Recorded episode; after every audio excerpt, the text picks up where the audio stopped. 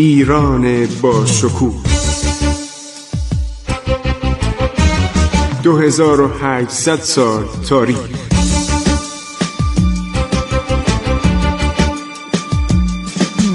عبور از تاریخ.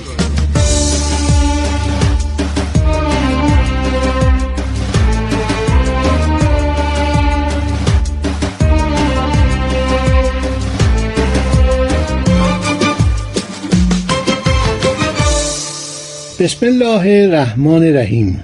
به نام خداوند بخشاینده مهربان. من خسرو معتزد هستم در برنامه عبور از تاریخ با شما صحبت می‌کنم.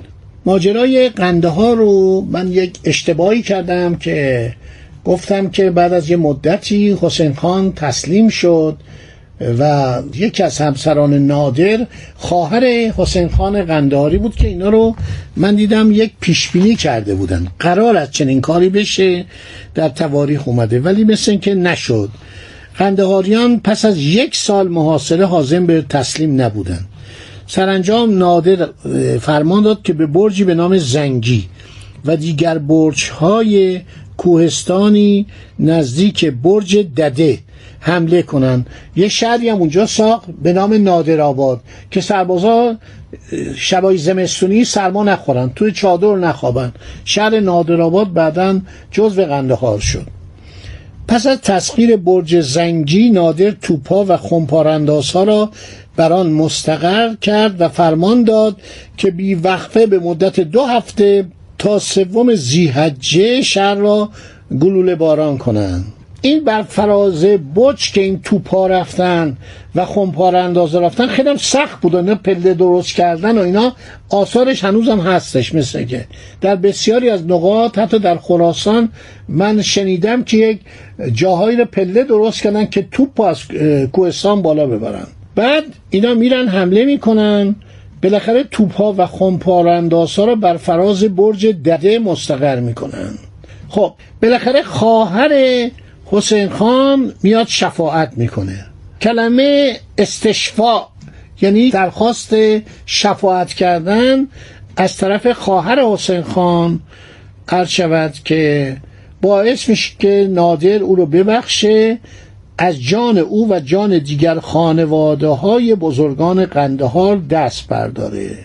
حمله نهایی رو به قندهار انجام میدن و بسیار غنائم زیادی نصیب نادر میشه. 300 هزار تومان پول نقد و جواهرات و ذخایر جنگی و آزوقه و خوراک به چنگ نادر میفته گویا با خواهر حسین خانم ازدواج می‌کنه. پس این خبر درست بوده. منتها طول داشته. یک سال طول می‌کشه که اونجا رو بگیره.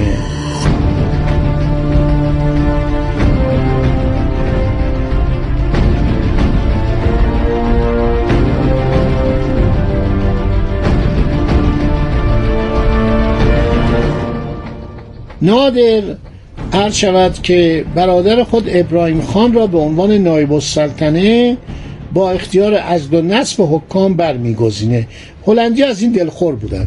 گفت این آدم بسیار آدم آزمند و گرسته چشمیه که از آدمهای بسیار تنگ دست به زور پول می‌گیره. این پدر علی قلی خانه علی قلی خان افشار یا علی قلی میرزا افشار همون کسیه که علی نادر در سال آخر حکومتش کودتا می‌کنه و عده از سرداران نادر با خودش هم داستان می‌کنه و اینا میرن سر نادر رو میدورن در نزدیک قوچان مثل که در جعفر آباد قوچان. شبانه میرن در سال 1160 در 1747 جوان 1747 سر نادر رو از تن جدا می‌کنن در رخت خوابش در پوش سلطنتی. علی قلی خان پسر ابراهیم خان زیرالدوله است. اینم مثل پدرش آزمن بوده و چه جمله قشنگی چه کلمه قشنگی گرسنه چشم. خیلی خوب. هر شود که ابراهیم خان مورد تنفر مردمه چون خیلی آزار می‌داد مردمو. حالا نادر داره آماده میشه برای هندوستان. ایران و عثمانی هم با هم صلح می‌کنن. همه ایرانیانی که در دست ترکان ادنامه صلح بین ایران و بابالی علی مراد خان فیلی رو به عنوان ایلچی همراه سفیر عثمانی که به ایران اومده بود میفرستن به جنجلی پاشا. سفیر عثمانی بود. میفرستن به بابالی به استانبول. شرایطی که نادر تعیین می‌کنه. همه ایرانیانی که در دست ترکان گرفتار شدن میبایست به ایران بازگردانده شوند. اگر کشته شده باشن در اسارت خونبه هاشان باید پرداخت شود. ببینید این سال حسابیه. مسکوت نذاشته. همینطور به آینده محول نکرده. همه مالیات هایی را که ترکان از ایران گرفتن مبلغ 15 میلیون فلورین هلند می شود باز پردازند از این پس نباید کاروان سالاران ترک برای رهبری زائران ایرانی به مکه فرستاده شوند. زیرا نادر خود کاروان سالار برای آنها تعیین خواهد کرد. همون امیرالحج. شهرهایی که در زمان پادشاهی شاه از آن ایران بوده یعنی ارزنت روم بغداد بسره دیاربک و موسل باید به ایران بازگردانده شوند.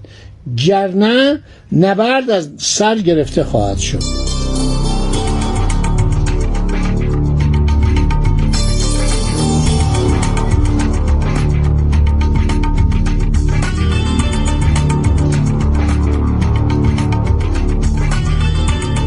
نادر عرض شود که در این زمان دومین شکست را از لسکیان متحمل شد. ازبکان نیز مرز ایران را تهدید می‌کردند. شایع بود که نادر می‌خواد درخواست آشتی کند و میرزا محمد خزاندار خزاندار خود را به ایلچیگری به دربار مغول بفرستد. خب هلندیا لحظه به لحظه گزارش دادن باور کن مثل یه خبرگزاری. من لذت بیبرم اینا همه رو گزارش دادن. هر شود که نادر حالا می‌خواد به هندوستان لشکر بکشه. اولا نادر در لشکرکشی عراق چند تجربه آموخته. ایران نیروی دریایی می‌خواد. ایران وسایل پلسازی می‌خواد.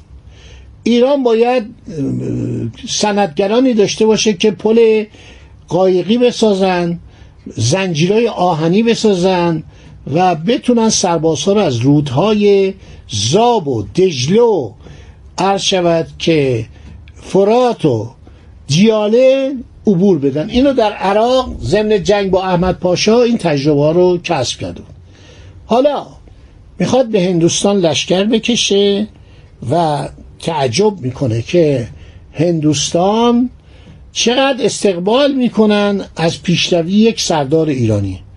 چون از دست پادشاهان گورکانی مغول محمد شای گورکانی که مردی عیاش خوشگذران با جواهرات بیکران و با عرض شود اعتیاد عمومی به مواد روانگردان. یعنی گزارش هایی که می‌رسه به نادر جالبه که از طرف خود هندی ها می‌رسه. از طرف ایرانیانی که در هند بودن نادر وقتی که در قندهار هست در قلعه نادر آباد مرتب نامه هایی می اومده از اونجا و به او خبر می‌دادن که آقا شما تشریف بیارید و ما را از دست این محمد شاه گورکانی نجات بدید.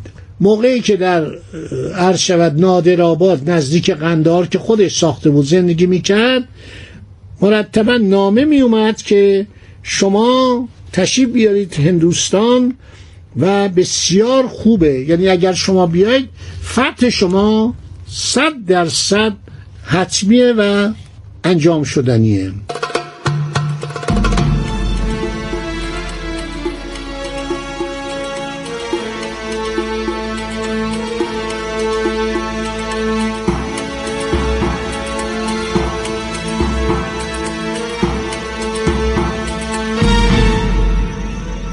نادر موقعی که عرض شود که در حدود نادر آباد بود به فکر میفته که در مورد جنوب ایران هم یه فکری بکنه. و یکی از سرداران بزرگ خودش به نام لطیف خان تنگستانی بوده. این دریابیگی بوده.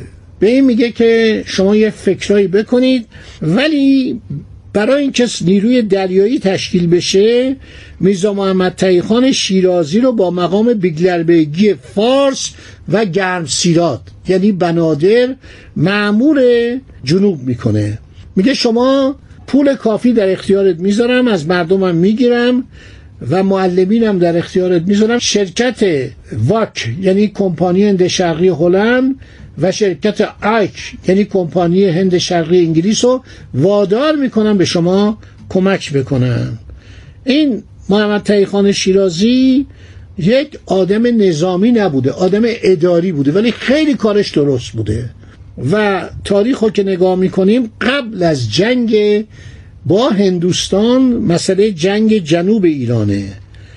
مسئله جنگ عرض شود که خلیج فارسه نادرشاه همونطور که گفتیم در روز 24 شوال سال 1148 هجری قمری هشتم ماه مارس سال 1736 تاجگذاری می‌کنه. و بعد می‌بینه که خوارج مسقط و امان جنوب ایران رو ناامن کردن. بنابراین دو کار با هم انجام میده. یک لشکرکشی به جنوب ایران به وسیله محمد تایی خان و لطیف خان و همینطور لشکرکشی به هندوستان. این دو کار جداست. یعنی منتهای نبوغ نادره ناپلون وقتی می‌خواست به جنگه در یه جبهه میجنگید. وقتی در دو جبهه جنگید شکست خورد. هیتلر هم همینطور. با تمام اون اطلاعات نظامی که داشت و اون نبوغی که داشت و ژنرالان رو مسخره می‌کرد. مارشالای آلمانی که شما به اندازه من نمی‌تونید پیروزی رو تصور کنید. ولی نادر در دو جبهه داره میجنگه. خب این قسمت از برنامه هم تموم شد. انشالله در برنامه بعدی باقی ماجراها رو برای شما عزیزان بیان خواهم کرد. خدا نگهدار شما تا برنامه آینده. عبور از تاریخ